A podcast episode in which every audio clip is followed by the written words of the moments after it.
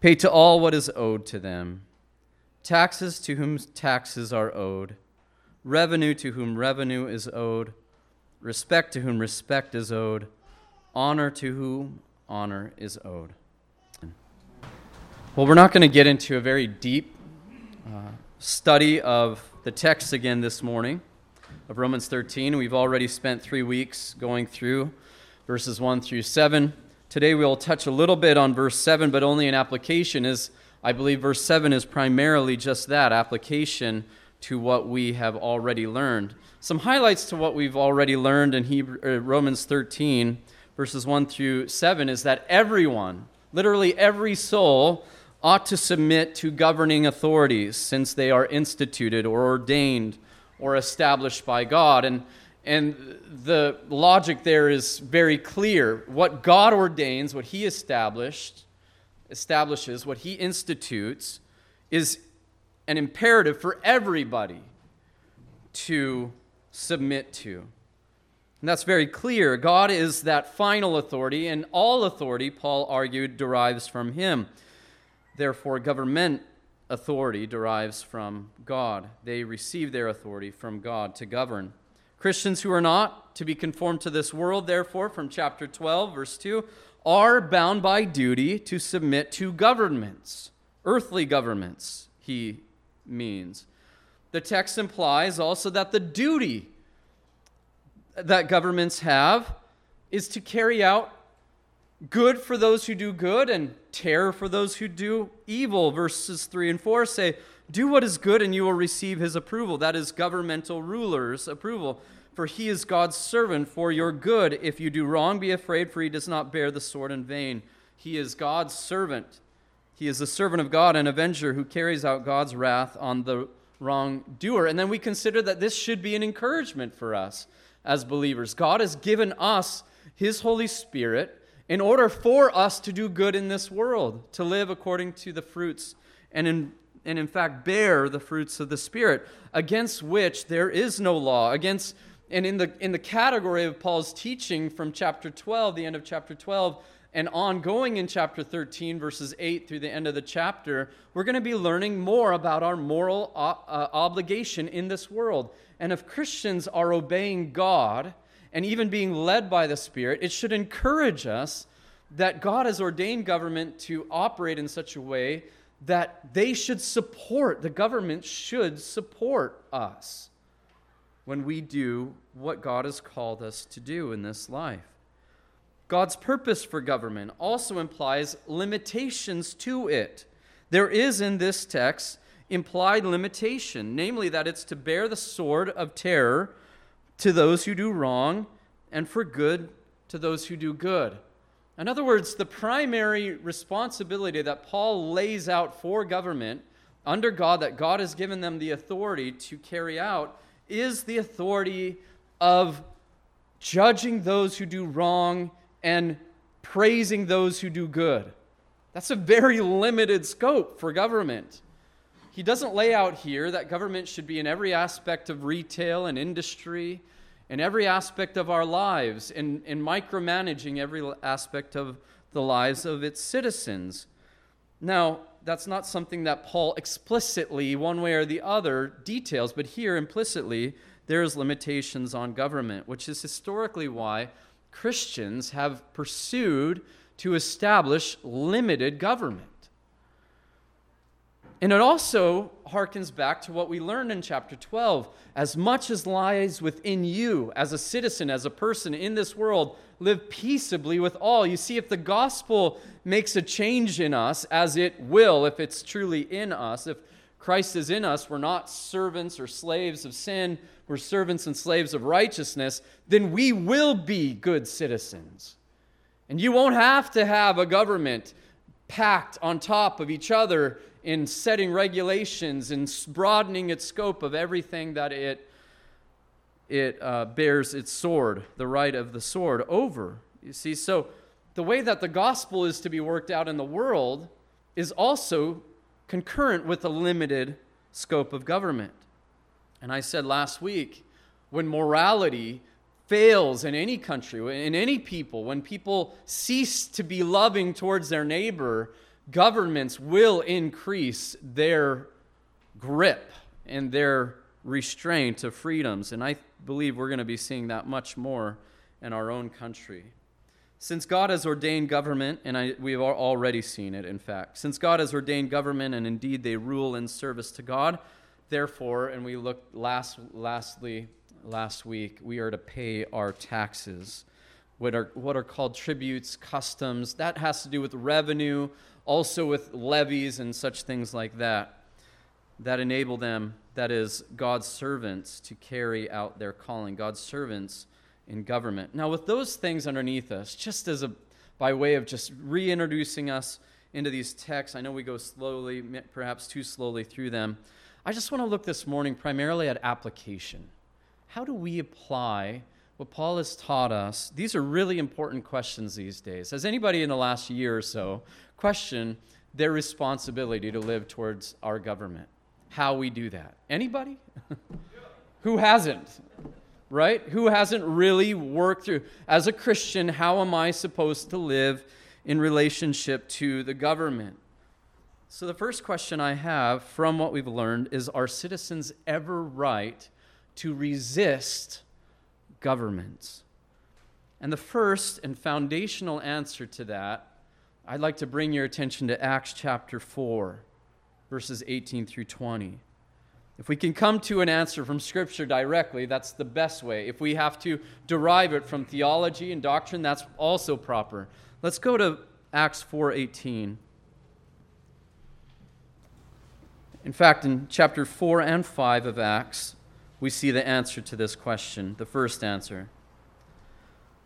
Now, this is the governing authority to Jewish people. This is the Sanhedrin, this council that's convene, these authorities that uh, preside over the Jewish people, even as they are being presided over as a nation by Rome.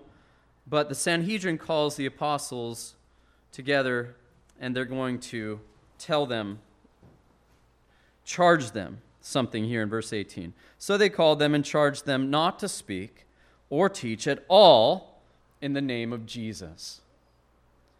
Well, that's a very clear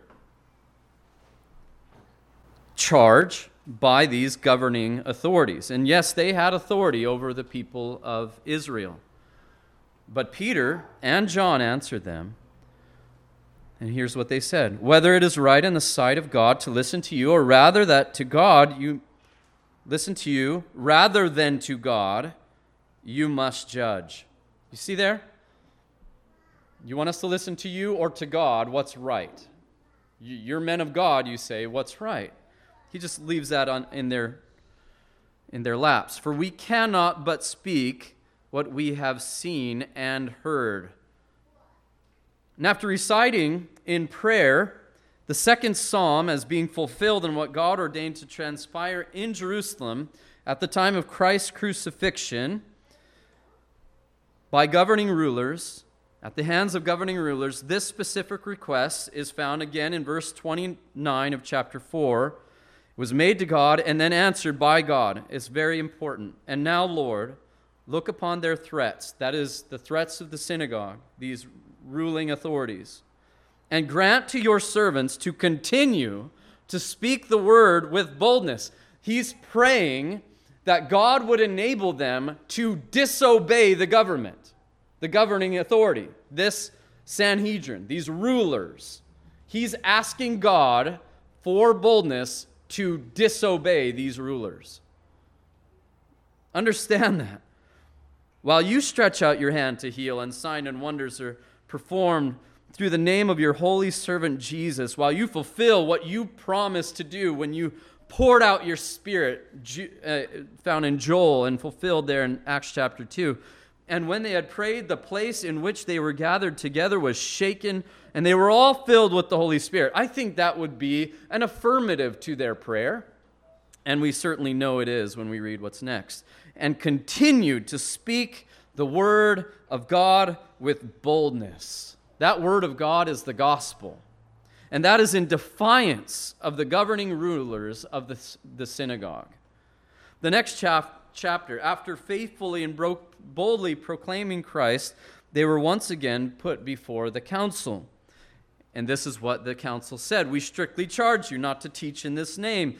Yet here you have filled Jerusalem with your teaching, and you intend to bring this man's blood upon us." But Peter and the apostles answered this, and here is the principle: we must obey God rather than men. So there's the first answer. The very first clear principle and application to this question: is it ever right that we as citizens disobey or not submit ourselves to government authority? This is the principle: we not only may not obey the government, we must not obey or submit to them when they call us to disobey or not submit to God. We, and that's, and I take that, probably I'm quoting R C Sproul, because I remember hearing him sometimes say, we not only may not obey government, we must not when they call us to not submit ourselves to God. Do you hear that? W- why is that in the context here? What, what makes that so evident? The government derives their authority from God. And if they call us to disobey God or not submit ourselves to God, they are not fulfilling their office that God's called them to as servants of God. So this is an overarching principle that is always the case. The government only has authority insofar as they do not call on their citizens to do what God has told them not to do, or forbid them to do what God has told them to do. And we have examples of this in the Old Testament, don't we?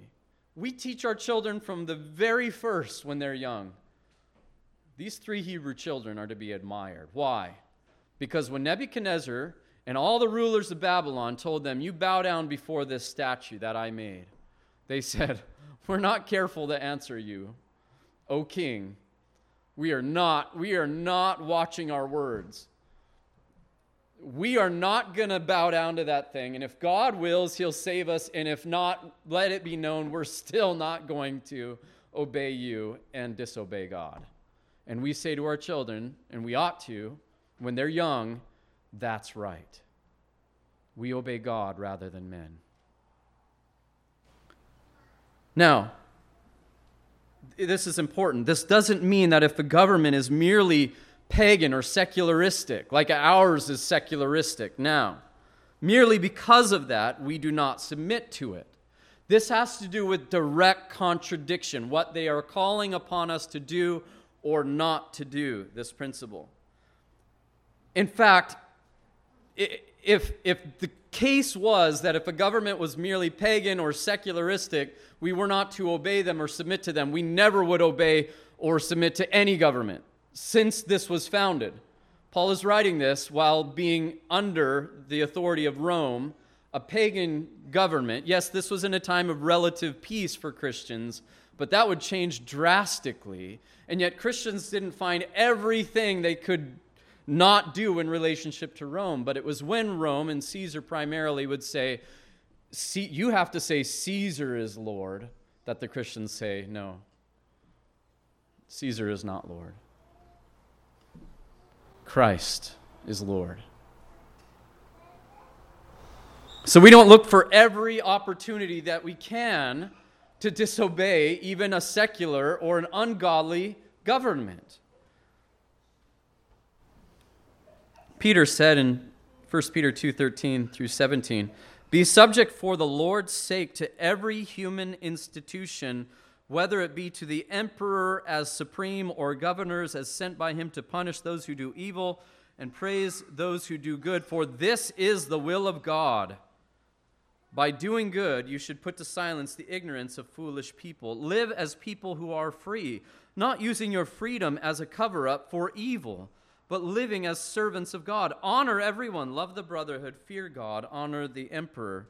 And as I've already said, Paul himself was saved several times. And uh, Brother Tim texted this to me, in fact, this week as well. If you read Acts twenty-three through twenty-six, Paul's life himself is saved by the governing rulers of Rome.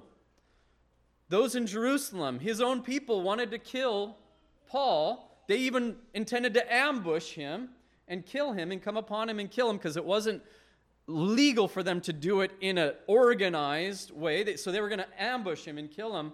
And it was the governing rulers of Rome that saved his life. In fact, uh, King Agrippa said, had Paul not appealed to Caesar, there would have been no way they could have condemned him to death.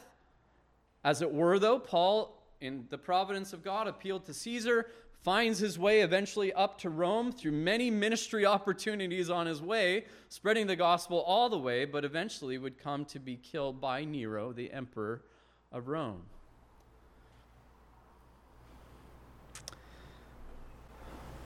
But there is many times in the history of the church, and even in the history of the Old Testament, remember Babylon.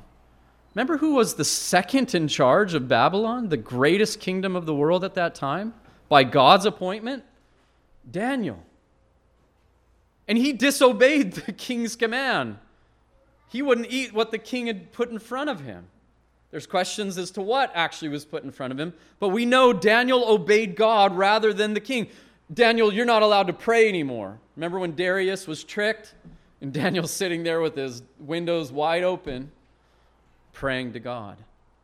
Throw him in the lion's den. God saved Daniel. And that king threw those evil men into the lion's den. And those men were not saved. God could do that today as well as he did it in the past.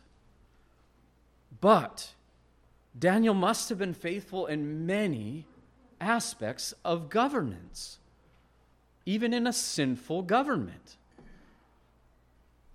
There are difficulties when we come to this matter that we need to pray and ask for. As I mentioned, John Knox said when he was asked, how are we supposed to live in light of this, this Queen Mary, this bloody insurrection, this bloody takeover, as it were, of the throne of Great Britain? And now our Protestant uh, pastors and teachers are being put to death by torturous means. And I've read some of that recently. And he says, how somebody asked him, how are we to go about living in relationship to this? And he says, by asking God, pleading with God for wisdom. That's how. It wasn't like, well, just disobey at every turn or every chance you can. We need to know when it is right to not submit. You know what that means by implication? We need to know God's word. We need to go know God's word. If we are ignorant of God's word, every occasion will be an occasion of rebellion and revolution. And then we'll have to be careful because we'll be actually rebelling against God, won't we? So the second answer to the question, are citizens ever right in resisting government, is resistance to government is valid when governments resist the authority they themselves are under. There are governmental organizations and organized governments that are under authority themselves, that they recognize as an authority over them. In our own tradition, legal tradition, in, I believe it's thirteen twelve, the Magna Carta was written. And from that, we have a whole series of laws that limit government. The authority of kings and parliaments and constitutions like ours recognize that tradition itself. The second answer is definitely more nuanced than the first. And we actually have to pray for even more wisdom and insight as to how to understand it. But there's here yet a good example in the Old Testament. Turn to Second Kings chapter eleven. Ahaziah is the king of Judah, and he's killed by Jehu in Second Kings chapter nine. His mother is a wicked queen. She's a wicked woman. The son, actually, of a king of Israel, or the daughter of a king of Israel. And it says that Athaliah destroyed all of the royal family after her son Ahaziah was slain. And you know what that means? This woman, Athaliah, killed her grandchildren, her grandsons. She saw to it that her grandsons were murdered so that she would be queen. But there is one exception. It's found in Second Kings eleven, also in Second Chronicles twenty-two. but I'll be reading Second Kings eleven. But Jehosheba, the daughter of King Joram, sister of Ahaziah, he was the king that was killed, took Joash, the son of Ahaziah, and stole him away from among the king's sons who were being put to death. So that was, they were being put to death by their grandmother. And she put him and his nurse in a bedroom. Thus they hid him from Athaliah so that he was not put to death. And he remained with her six years hidden in the house of the Lord while Athaliah reigned over the land. So Athaliah becomes queen. She's the ruler in Israel. Now we read in verse four. But in the seventh year, Jehoiada sent and brought the captains of the Karaites. Now these were the green berets, I believe, of the army of Judah, and the guards, and they had come to him in the house of the Lord, and he made a covenant with them and put them under oath in the house of the Lord, and he showed them the king's son. Now go down, down to verse twelve. Then he brought out the king's son after they organized everything that was to happen. Then he brought out the king's son and put the crown on him and gave him the testimony, and they proclaimed him king and anointed him, and they clapped their hands and said, "Long live the king!" And when Athaliah, the queen, heard the noise of the guard and the people, she went into the house of the Lord to the people. When she looked, there was the king standing by the pillar according to the custom, and the captains and the trumpeters beside the king, and all the people of the land rejoiced and blowing trumpets. And listen to what she says. She store, tore her clothes and cried, "Treason! Treason!" That cry is so familiar in history, in very similar settings. So they laid hands on her, and she went through the horses' entrance to the king's house, and there she was put to death. Well, what a mess. Let me tell you something. Government is a mess in this world because of sin. It's messy, and it's awful. But notice that it was Athaliah who was shouting, "Treason!" But then it was her being put to death. Why? Why was she put to death? Why was this treason or revolution indeed justified? In this instance, it's clear that Athaliah, though queen, had won her authority through murder, through the most atrocious evil acts, unlawful devices. And therefore, Joash's enthronement and her overthrow was both revolutionary. It was. She was queen for six years, and it was right. It was right that she was overthrown.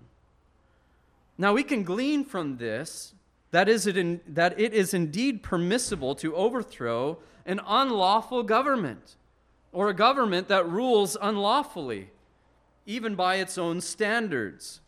And that was indeed the complaints of the American colonists who said King George wasn't upholding his agreement with them. They had the House of Burgesses.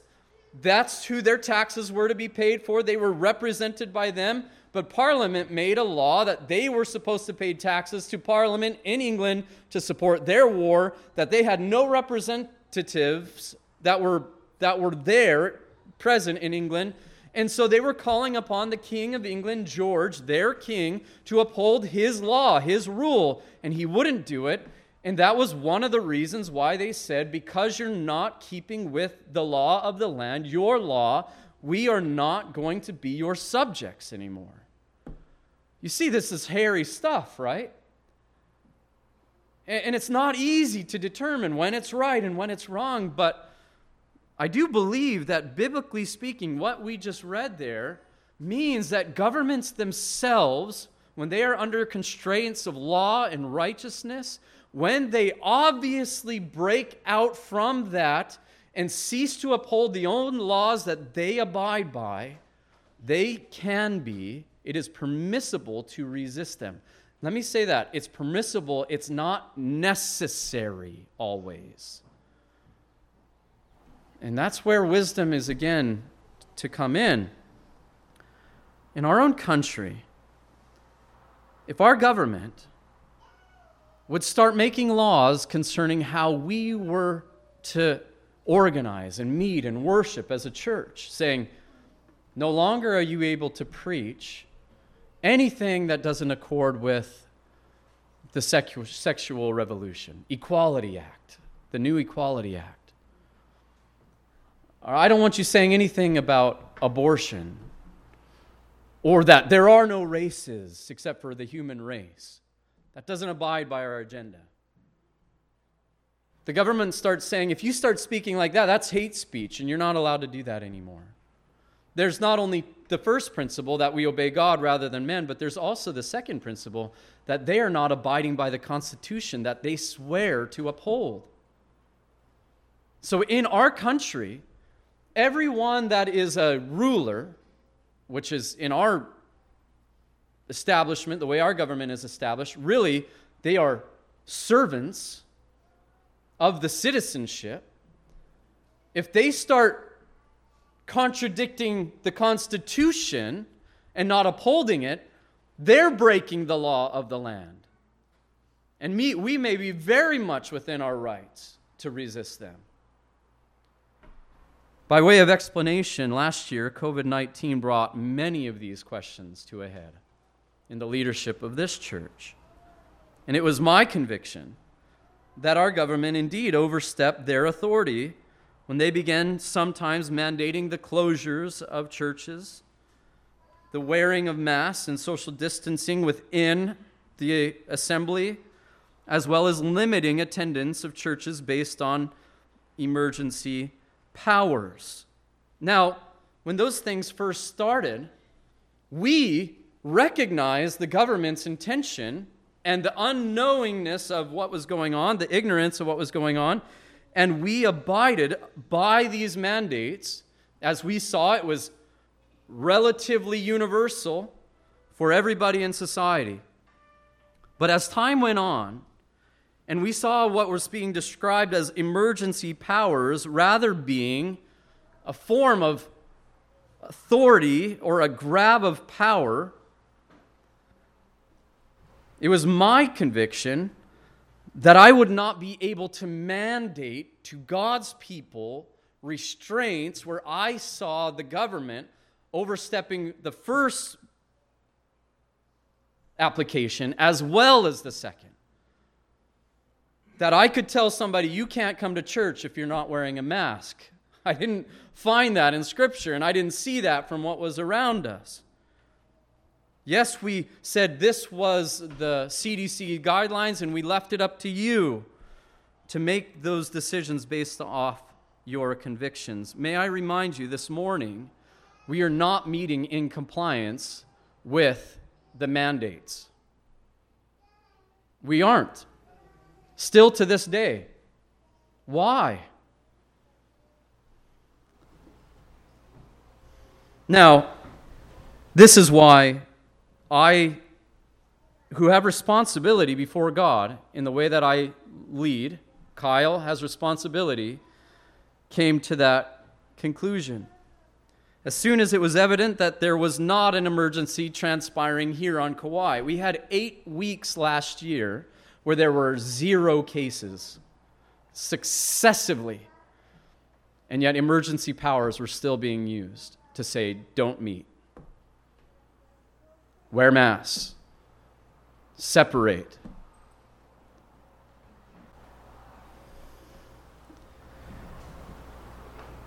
The government was not then abiding within its own authority, I believe, within the Constitution that mandates their leadership by overstepping it, telling churches how we could meet.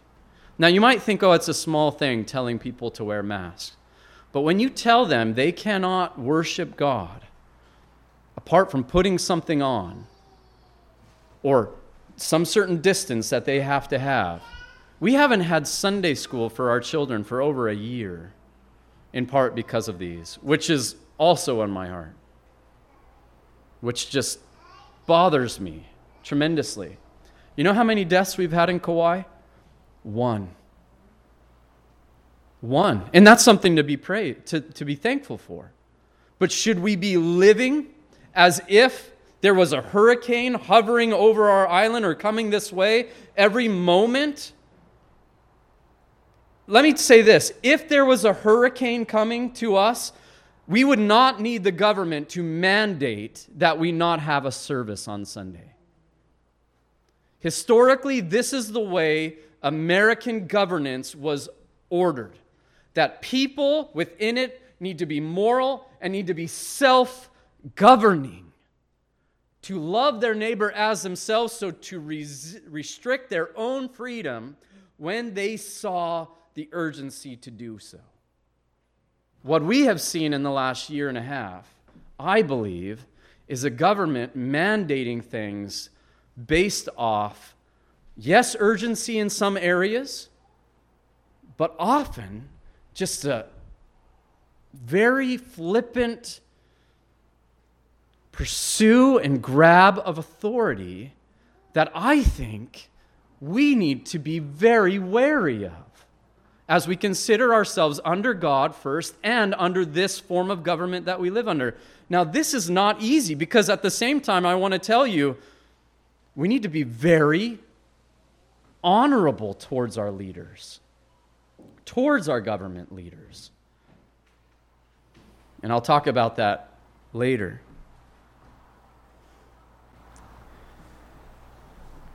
But the second answer is this, namely, resistance to government is warranted, especially when the government doesn't abide within the boundaries of its own authority. Why is that? Because they are not being the government. They are not submitting to God in their governments. Explicitly, they're not. That's an important thing to consider.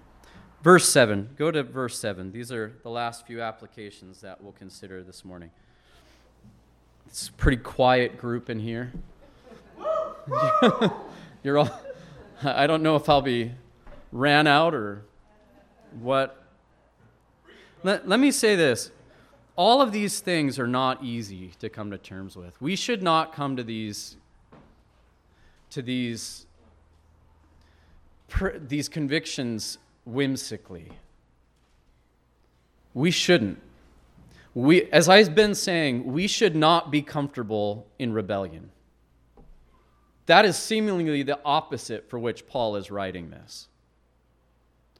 We are very comfortable as Americans, too comfortable often, being rebellious. And I think verse seven is very helpful to give us the tone. Even if we're going to be disobedient, what is our tone? What is the way in which we do that? First, I want to talk a little bit about taxes. Pay to all who is owed to them. Now, there's the basic principle. Pay to all what is owed to them. Taxes to whom taxes are owed, revenue to whom revenue is owed. We learn that taxes enable God's servants, government rulers. Again, that is such a huge title. These are God's servants. Which should be, if you are a gov- if you're working in government, if you know somebody, tell them you are a servant of God. Maybe they'll serve in a reverential way, in a sober way. We need government leaders to serve serve soberly, with the fear of God. But also, we need to remember how God defines them. So this is for them to carry out their calling. Therefore, they must receive payments, taxes. Two subsequent questions come up, though. Is it ever right not to pay taxes? And I would say this depends on the first two applications. The first is, yes, when taxes are opposed to the law. And this coincides with what we've just considered regarding Parliament of England ascribing a tax on the, the colonists of America, which was against the law of England to do so. And so I think that they were within their rights to refuse to pay their taxes, which brought on, of course, a war. Notice there is a consequence still of the refusal. There's a consequence still of refusing, isn't there? Absolutely there is. The second is, should we not pay taxes if our taxes are used for immoral purposes? And this is something that I'm very briefly going to touch on, and it's not a simple matter.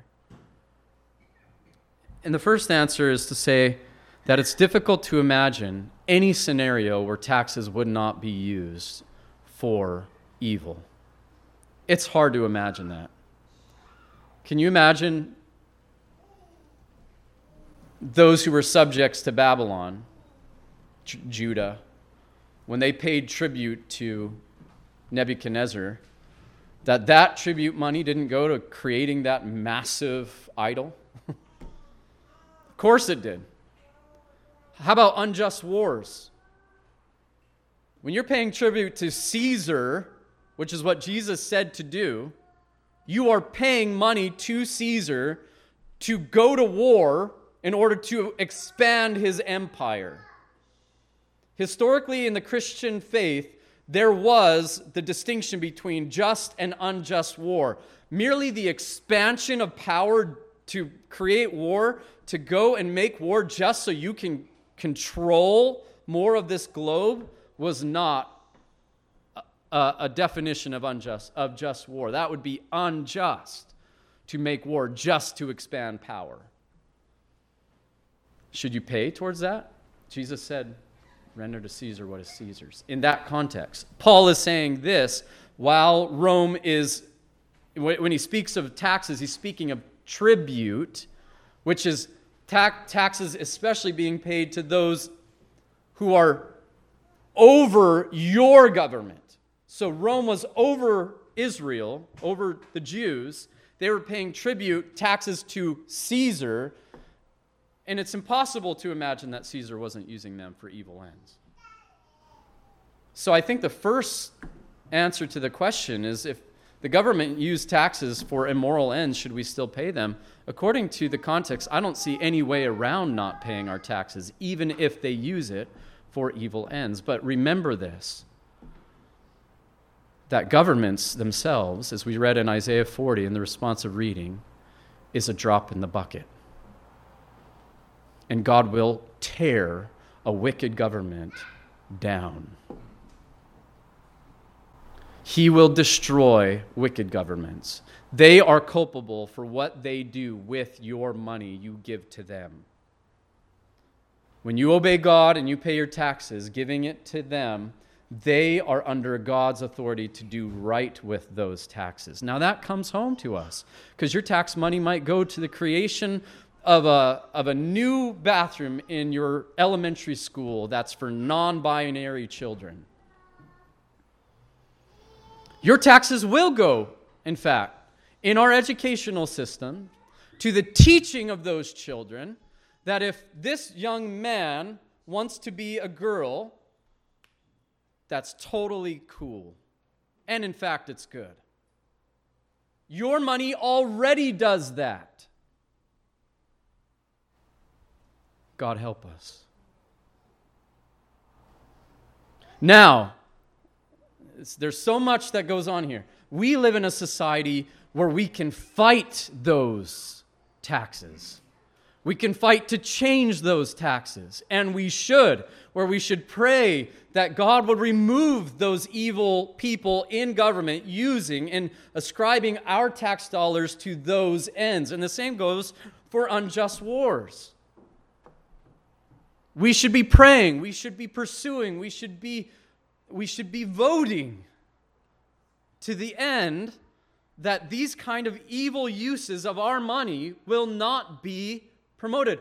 Pretty soon, this, as I mentioned already, our current presidential administration wants to make your tax dollars go towards abortion on demand. So we will be paying taxes to a government that will be giving women free opportunities, free procedures to kill a life within them, to murder. That's going to happen if this president gets his way and his administration gets his way.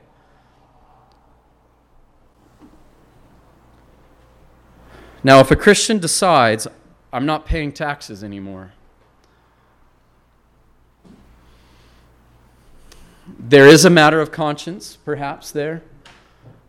But I would say, according to what we are learning here, render to Caesar what's Caesar's.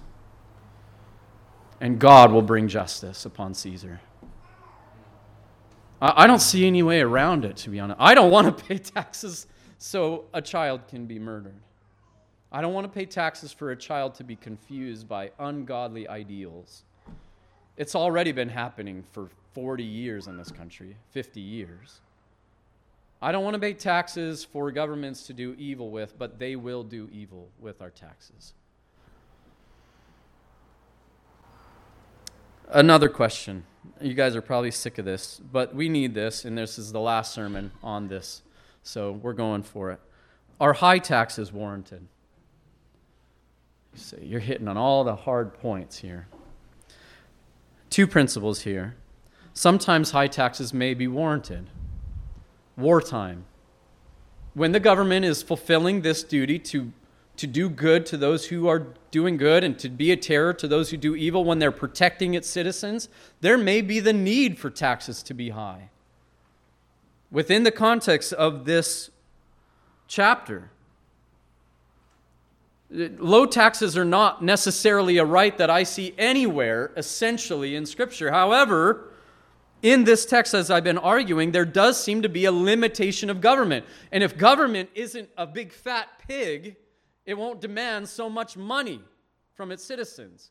That wasn't a very uh, respectful way, way to talk about that. But uh, you get the idea that if government is limited in its scope of how it exercises its authority, then it won't need as much money in order to carry out its authority, its governing. So there is there is an implied limitation of taxes the way that governments could be limited here within the text. That's all I'm going to say on that. I don't have every answer there. The final application comes, though, I, and I want to I want to key in on this, and then actually, there's two more applications. It's the it's the last phrase, uh, uh, two phrases here of verse seven. Respect to whom respect is owed. Honor to whom honor is owed. Now, this is an important biblical application. Namely, that those to whom God has given authority over us in government ought to be both respected and honored. Respected can be taken as fear, reverenced, honored. You show them that they are valuable. Now, I believe this honor is not just like honor everyone, which we'll see Peter say again, First Peter two seven, honor everyone. I think he means here that there is a certain quality of honor to be given to those who are in government charge. They are servants of God, he calls them in this text. That means when you see a government leader, you shouldn't go and spit on him. That shouldn't be your first inclinations. Now, let me just give you my full disclosure. There are times when I do not want to honor our government leaders. When I don't. How do we weigh that out? When, when I see government leaders not only contradicting Scripture, but promoting and celebrating and encouraging sin, which will kill and tear down and destroy and leave everything to despair. Sin, that's what sin does. It's pleasurable for a season. We're in that, maybe it's pleasurable for a season. I don't even think we're there anymore. But it will kill and destroy. And this country will come to nothing if we keep this going. And when I hear government leaders promoting that, honor is not welling up with me, within in me, within me. And so when we're thinking about this, we don't think about this honor towards the man or the woman, do we? There's no way we can think about that. That idiot in office, we might think to ourselves, I'm supposed to honor him. No, it's that servant of God. God, ord- God ordains every base ruler as well. Isn't that what Nebuchadnezzar say, said? What did he say? The basis of men whom God puts in authority. It's not the man, it's the office that we need to be careful to honor. And I think we all need probably a bit of repentance in that regard. Are you praying? That's one way you'll know if you're honoring them. Are you praying for them?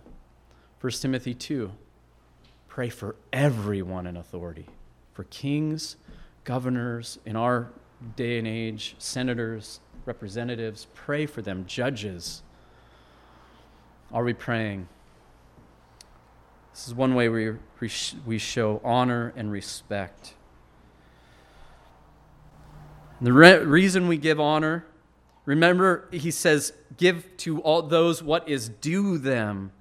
The reason it is due to them is not because they demand it in and of themselves.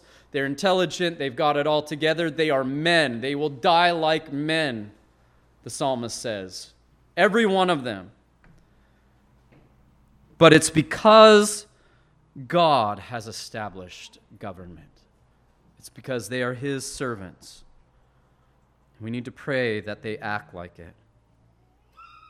This is the last application. This is it.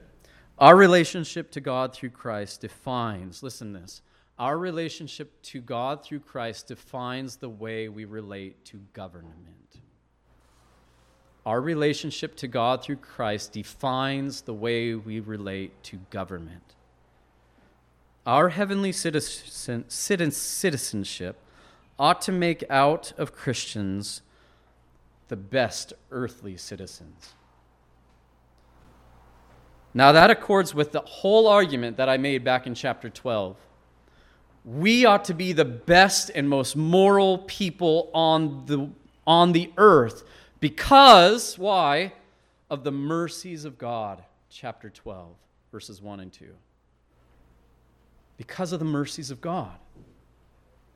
And this is within that context. But more than that, I can bring you to Titus. Go to Titus chapter three. This is where we'll close. Titus chapter three, notice the argument here. Notice the teaching here. He, he goes from our responsibility to government and why we uphold that responsibility. It's because of our position in Christ, because we are redeemed. Titus three, one through one and two.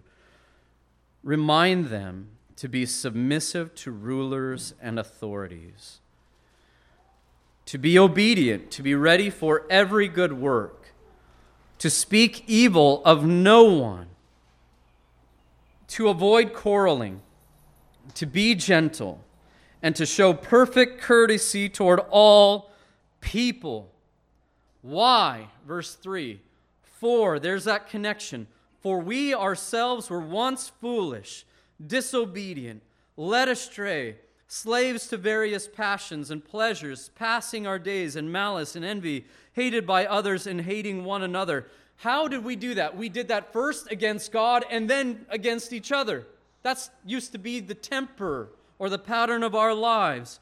But when the goodness and loving kindness of God our Savior appeared, he saved us not because of works done by us in righteousness, but according to his own mercy, by the washing of regeneration and renewal of the Holy Spirit, whom he poured out on us richly through Jesus Christ our Savior, so that being justified by his grace, we might become heirs according to the hope of eternal life. So here it is. It's because we are heirs of the hope of eternal life that we are called not to live in a way that upends those whom God has put over us.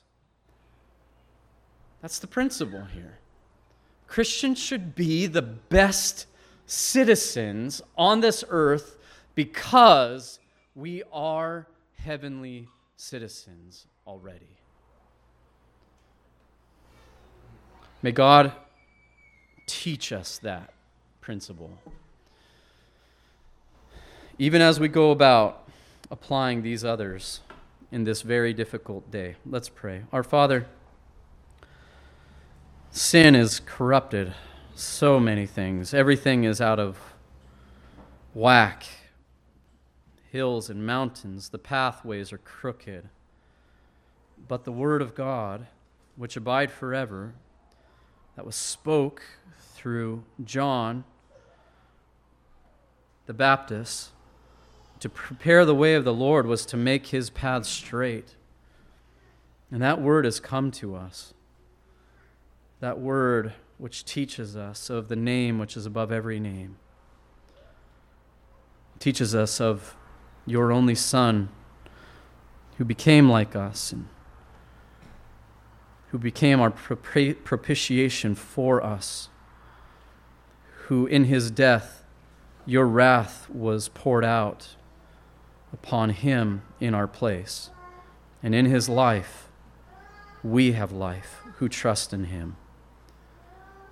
Lord, because of that, we are called to live in a way that is above the world, a way that exemplifies the hope that is within us, that we are already right now citizens of heaven, co-heirs with Christ. Lord, that we are seated there now, Colossians three says, so therefore we ought to live heavenly lives now on this earth. And then we ought to see how we ought to live before you in relationship to governments on this earth. And man, we need wisdom to do so. We need understanding. We need to be sanctified to do so. We don't wish to be a rebellious people. We don't wish to be unlawful citizens. We desire to do what's right.